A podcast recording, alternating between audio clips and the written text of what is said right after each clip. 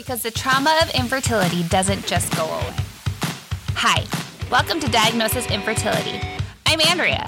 I'm a health and life coach, an infertility warrior, and I want to normalize the trauma associated with infertility, but also make you laugh out loud at least once.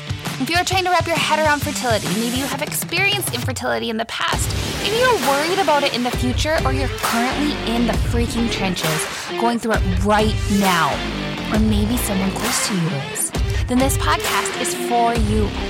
Here we are all about being raw, telling it how it is, and giving you real action items to support your mental, emotional, and physical health. Because, girlfriend, it's about all three. Okay, let's get started. Hey guys, I am so excited you're here today. So, we're doing something a little bit different today. I have my husband Mark on, and he is interviewing a good friend of ours who is also a male, and they experienced a lot of grief and trauma as well when they were trying to conceive. This is a true, unfiltered, and raw conversation between two dudes and their experience with wives who experienced loss and infertility. I hope you enjoy. Okay, bye. Hello, everyone. This is Andrea's husband, Mark, uh, taking over the podcast for a little bit. I have a very special guest today. I have uh, my good buddy Jared Rendell, whom I've known for um, over half my life, I believe. Yeah. Oh wow. Yeah, yeah. We're for. Yeah, I don't know if we've ever put it like that. No, that's probably true. Yeah, wow. it's very true. So the reason why we have Jared on today is, um, you know, Jared and his wife Anna have gone through some infertility things. They did not go completely into the infertility um, route with doctor's appointments. They had set one up prior to you know finding a few things out. Um, I'm not going to mm-hmm. ruin anything, but I'm going to let Jared go into that a little bit. Uh, but fun fact about Jared and I. Uh, we met each other as counselors at a, at a, small Bible camp in northeastern North Dakota, and uh, mm-hmm. during our first summer, one of my favorite favorite memories is when we both came back after a really long weekend and we had both broken up with our girlfriends. that happened. that did happen. That happened. Although mine didn't last because I married that girl. Oh. She's upstairs right now. oh, jeez. oh, that's we, good. We had we had we had broken up that weekend, and and then we were never going to talk again ever. And it was two years before we before we did. Jeez. yeah, I there were, there I did not marry that girl um, she she's great though, um, but but I did not end up end up marrying you her. Like you like this one? Yeah, I like the one that I got. Um, but no, it's uh, it's it's very glad to you know I'm very happy to have you on here, Jared. Thanks for for uh, being willing to do this. And what what we're going to be talking about today is kind of a dude's perspective about infertility, uh, because apparently we don't get it. Uh, maybe we get it, but we don't. Right. If that makes sense. Um, eh, I'm going to uh, mention something that I'd mentioned in previous podcasts before, and um, as as part of the you know guys just don't get it. When we had failed our sixth IUI without getting pregnant, and Andrea was crying, the response mm-hmm. that you should not say is, "What do you expect?" So, uh, yep, bad news. Oof. Bad news. How's uh, yeah, how's your foot and ankle and knee and upper thigh taste on that one. well, yeah, yeah, it's about right. I so I was I was I was thinking about that what you're saying this concept of of um that we don't get it and where my brain eventually went as I was trying to remember back um ended up being sort of a change in words from don't get it to can't get it. I yes. don't know that we can. I don't know that we literally can and it's sort of that like difference between sympathy and empathy. Mm-hmm right? Like we can't be actually truly empathetic. Mm-hmm. We can't actually have we can we can go through with them, but at the end of the day, part of where where, where it finally got was being able to say, and I did not get there right away, was being able to say, I don't and can't actually understand what you're going through, but I'm here. Mm-hmm and that's there was the, maybe the most poignant time in my life where I where I understood the difference between sympathy and empathy. Right, I can feel right. bad, and was also going through. I mean, we'll probably talk more about this, but was also going through something myself. Right, like because we're experiencing loss too. Right, but it's not loss in the same way. Correct. I didn't bleed. I didn't bleed like she did. Right. And I didn't you know, and I all so. Um, so I was thinking how poignant that was, where I know I can't be empathetic, and once I finally realized that, it was a huge difference in how I was able to to talk and act. And absolutely, absolutely. So, Jared, before we get into a little more of you know guys not being able to get it, you know, why don't you share your story? Andrea has been very open about what we've gone through, um, mm-hmm. but why don't you share why and why we asked you to to join the podcast and and uh, share your story? Yeah. Yeah. Anna and I got married in 2007. Um, I had been working up at that camp that, that Mark and I met for, for a couple of years. And um, we live down in the Minneapolis, St. Paul, Twin Cities area now. Anna, Anna was down here. And so we got married in 2007. I uh, moved down here and, you know, we settled into some things down here. Um, and hadn't really started trying for, for a couple of years. Uh, and then started. We started trying, and it was uh, just shy of three years that we had tried uh, okay. unsuccessfully to get pregnant. Um, and that was that was hard in, in, and of itself, and it has been looking back now. Um, we've had to and and having having kids now, we've had to give ourselves permission to remember that that was hard.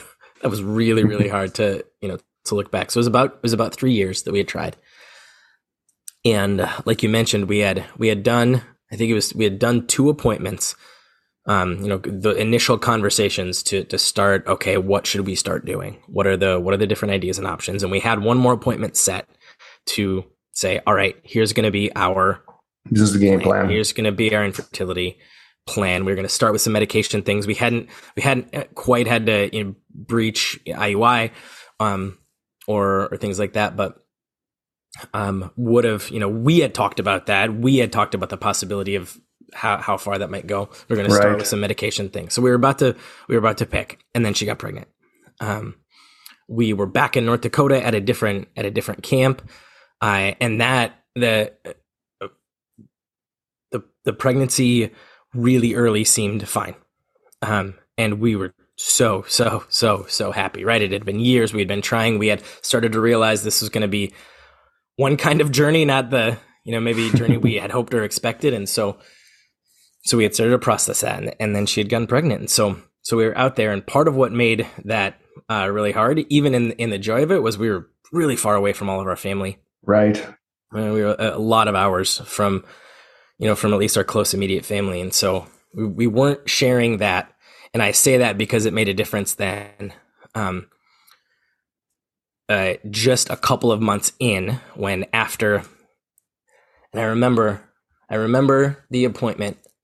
There are these two appointments, and I remember the first one because we had to drive. We had to, we were at this camp, like this, you know, very rural camp. We had to drive an hour and a half to get to the. To That's right. The clinic. So we, and and that also sort of comes back in the story.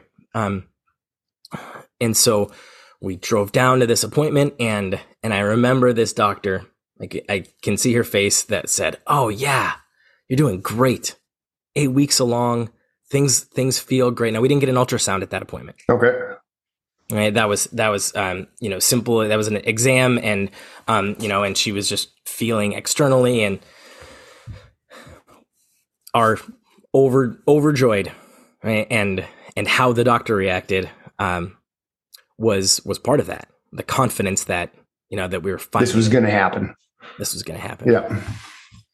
And we, and she had no yet. She had no symptoms of anything going wrong. Early. This was still early, right? That was like eight weeks was that appointment, and so we started to tell people. We started to tell family.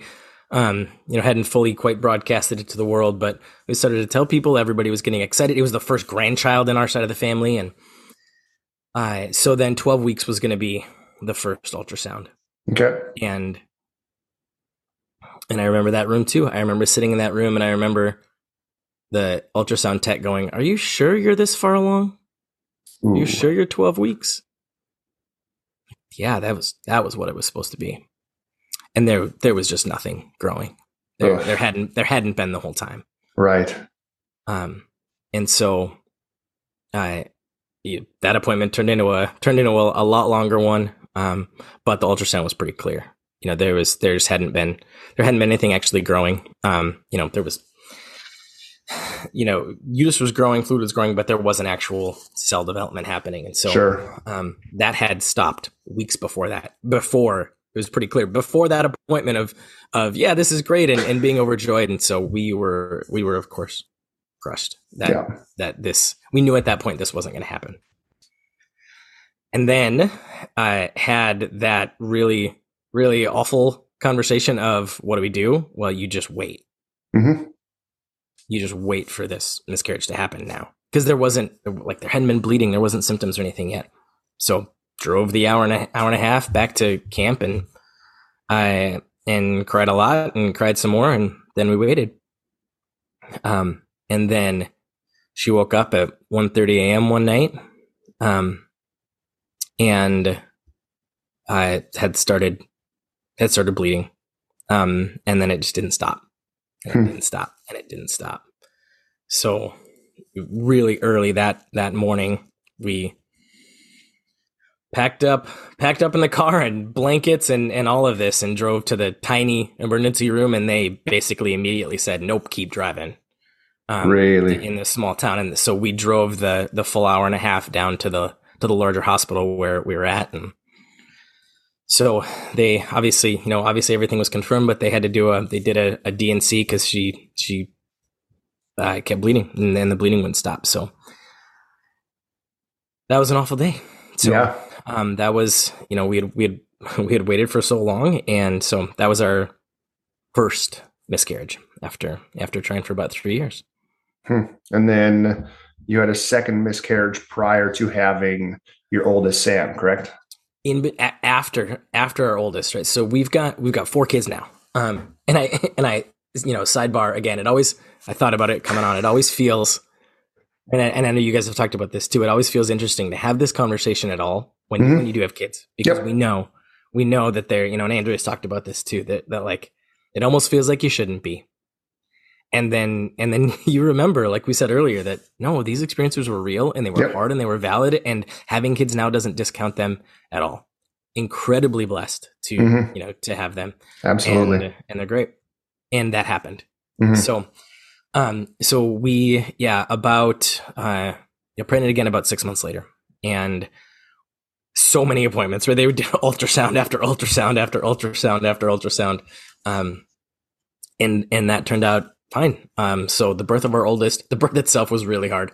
Um i and but he's he's great. He's he's 11 now. Um and then yeah we had another uh, we had another miscarriage in between um in between sam and josie uh, and two more after that. So um we've got four uh right now. Hadn't you know that was so those those two those two miscarriages were you know were our, were our moments there in addition to the kind of almost infertility work that's done right. Oof. so yeah Jared, you know, something crossed my mind as you and I have been talking. I remember when you had called me on Father's Day prior to having any kids to let me know that you were going to be a dad. Hmm, yep And Jared, you and I are pretty emotional. We're pretty sentimental. We, um, you know, we wear our emotions on our sleeve a decent amount, unless unless we, uh, Andrea might say that I don't. No, I'll just lash out, not in a bad way, not in a bad way, lashing out, but making comments like, "What'd you expect?" That type of lashing out.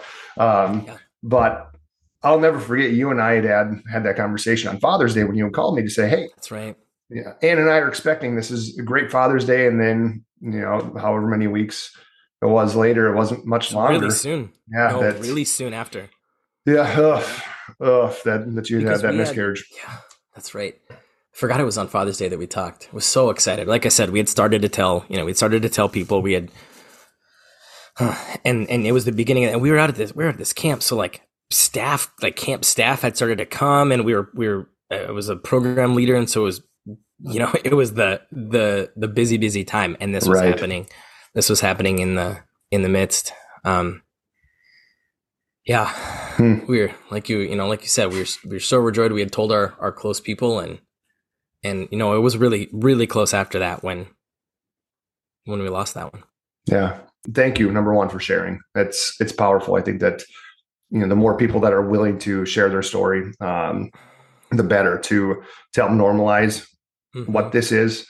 Mhm. Uh, you know, one thing that I'm gonna gonna have you mention towards the end of the podcast, so don't let me forget this, is when you had gone through that, Anna, being in a small community, didn't really have a lot of close, tight knit people because you just moved this community to Mhm. um, to work at camp. So she found an online community that, you know, towards the end of this podcast, I can let you give a little plug for what she had done and how she had, you know, kind of made her way through that journey. Mhm. But, you know, the what, what we're trying to focus on here is what, you know, what else as as uh, you know, the the primary demographic of Andrea's podcast are women, and and me, right? You know, and, and me. Uh, uh, you know, um, but, but what what do you think would be important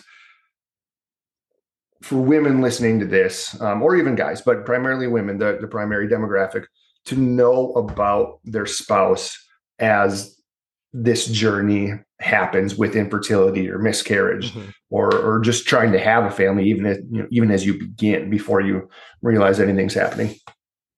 I think that it is helpful to know that we're going to try to fix it. Yep. And there is again maybe nothing more no no time that's more poignant or clear that we can't fix this. right. We can't fix this, but we're going to try anyway. And we're going to screw that up. Um because it's our it's our it's our default which is um both at the same time uh you know a strength and a overused defense mechanism because we sometimes don't know what else to do yeah um, but we're gonna we're gonna try to fix it and we're gonna say a lot of the a lot of the the phrases we're gonna try to make sense of it. Um we're gonna try to make sense of this thing that doesn't make sense. Yep. we're gonna try to make sense of these experiences that don't make sense and we're gonna try to interpret them um and we're gonna try to do things and and say things that will fix it and make it better. Um these couple of of miscarriages were, were big times for me and i still am am awful at this but were growth points for me in just showing up and being present n- Mhm. a- a- and attempting to fix less and and be there just be there more sometimes even in silence um, Yeah. but uh, we we still have it in our bones to try to fix stuff. So we're gonna try to do that. Um, so so ladies, that means a little grace, and also even just like saying clearly, you're not gonna be able to fix this. Here's here's what I here's what I need from you. This shouldn't be on you to have to say that. We should be able to figure this out But we're kind of dense. sometimes we are and so um so when you when you are having a you know a moment of your own emotional clarity to say you're not going to be able to fix this i just need you here um is yeah, is helpful Yeah. Sometimes we don't get there ourselves and one one of the things that I had, I had picked up on while while I was going through it, I put myself in a fog in a sense, right? Where I, I didn't want to clear away the fog because I didn't know what was out there afterwards. And it wasn't until I actually sat down with Andrea on the first the first time when I did the podcast with her, where she was asking me pointed questions, where I started to reflect on how was I really feeling? Hmm. Because I internalized a lot during that point in time. But Yeah. like you were saying, I tried to fix it. I did everything that I could. And uh, and to your point, I we can't. We just can't do it. But you know, the the thing that I will say is as Andrea was researching, as I was doing some research, you know, we would try to do everything in our power to do what we could do to fix us individually, right? So you know, Right. reflexology, um, you know, acupuncture, you know, weight loss, whatever you name it, we were doing everything that we could try to do, but ultimately, we can't fix it. It's just Mhm. it's it's it's going to happen, you know, through you know the grace of God or by you know the the beautiful science that we have to help facilitate getting pregnant.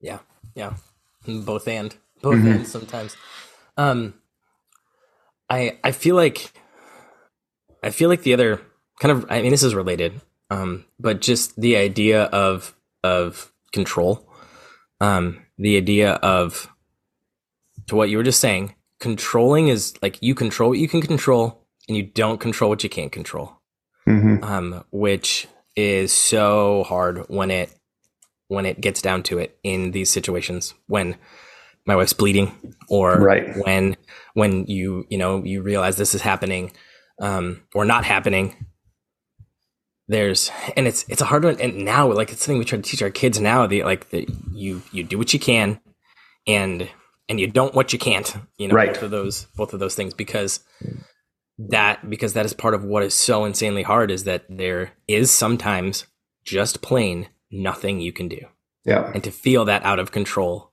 is so hard Right. Absolutely.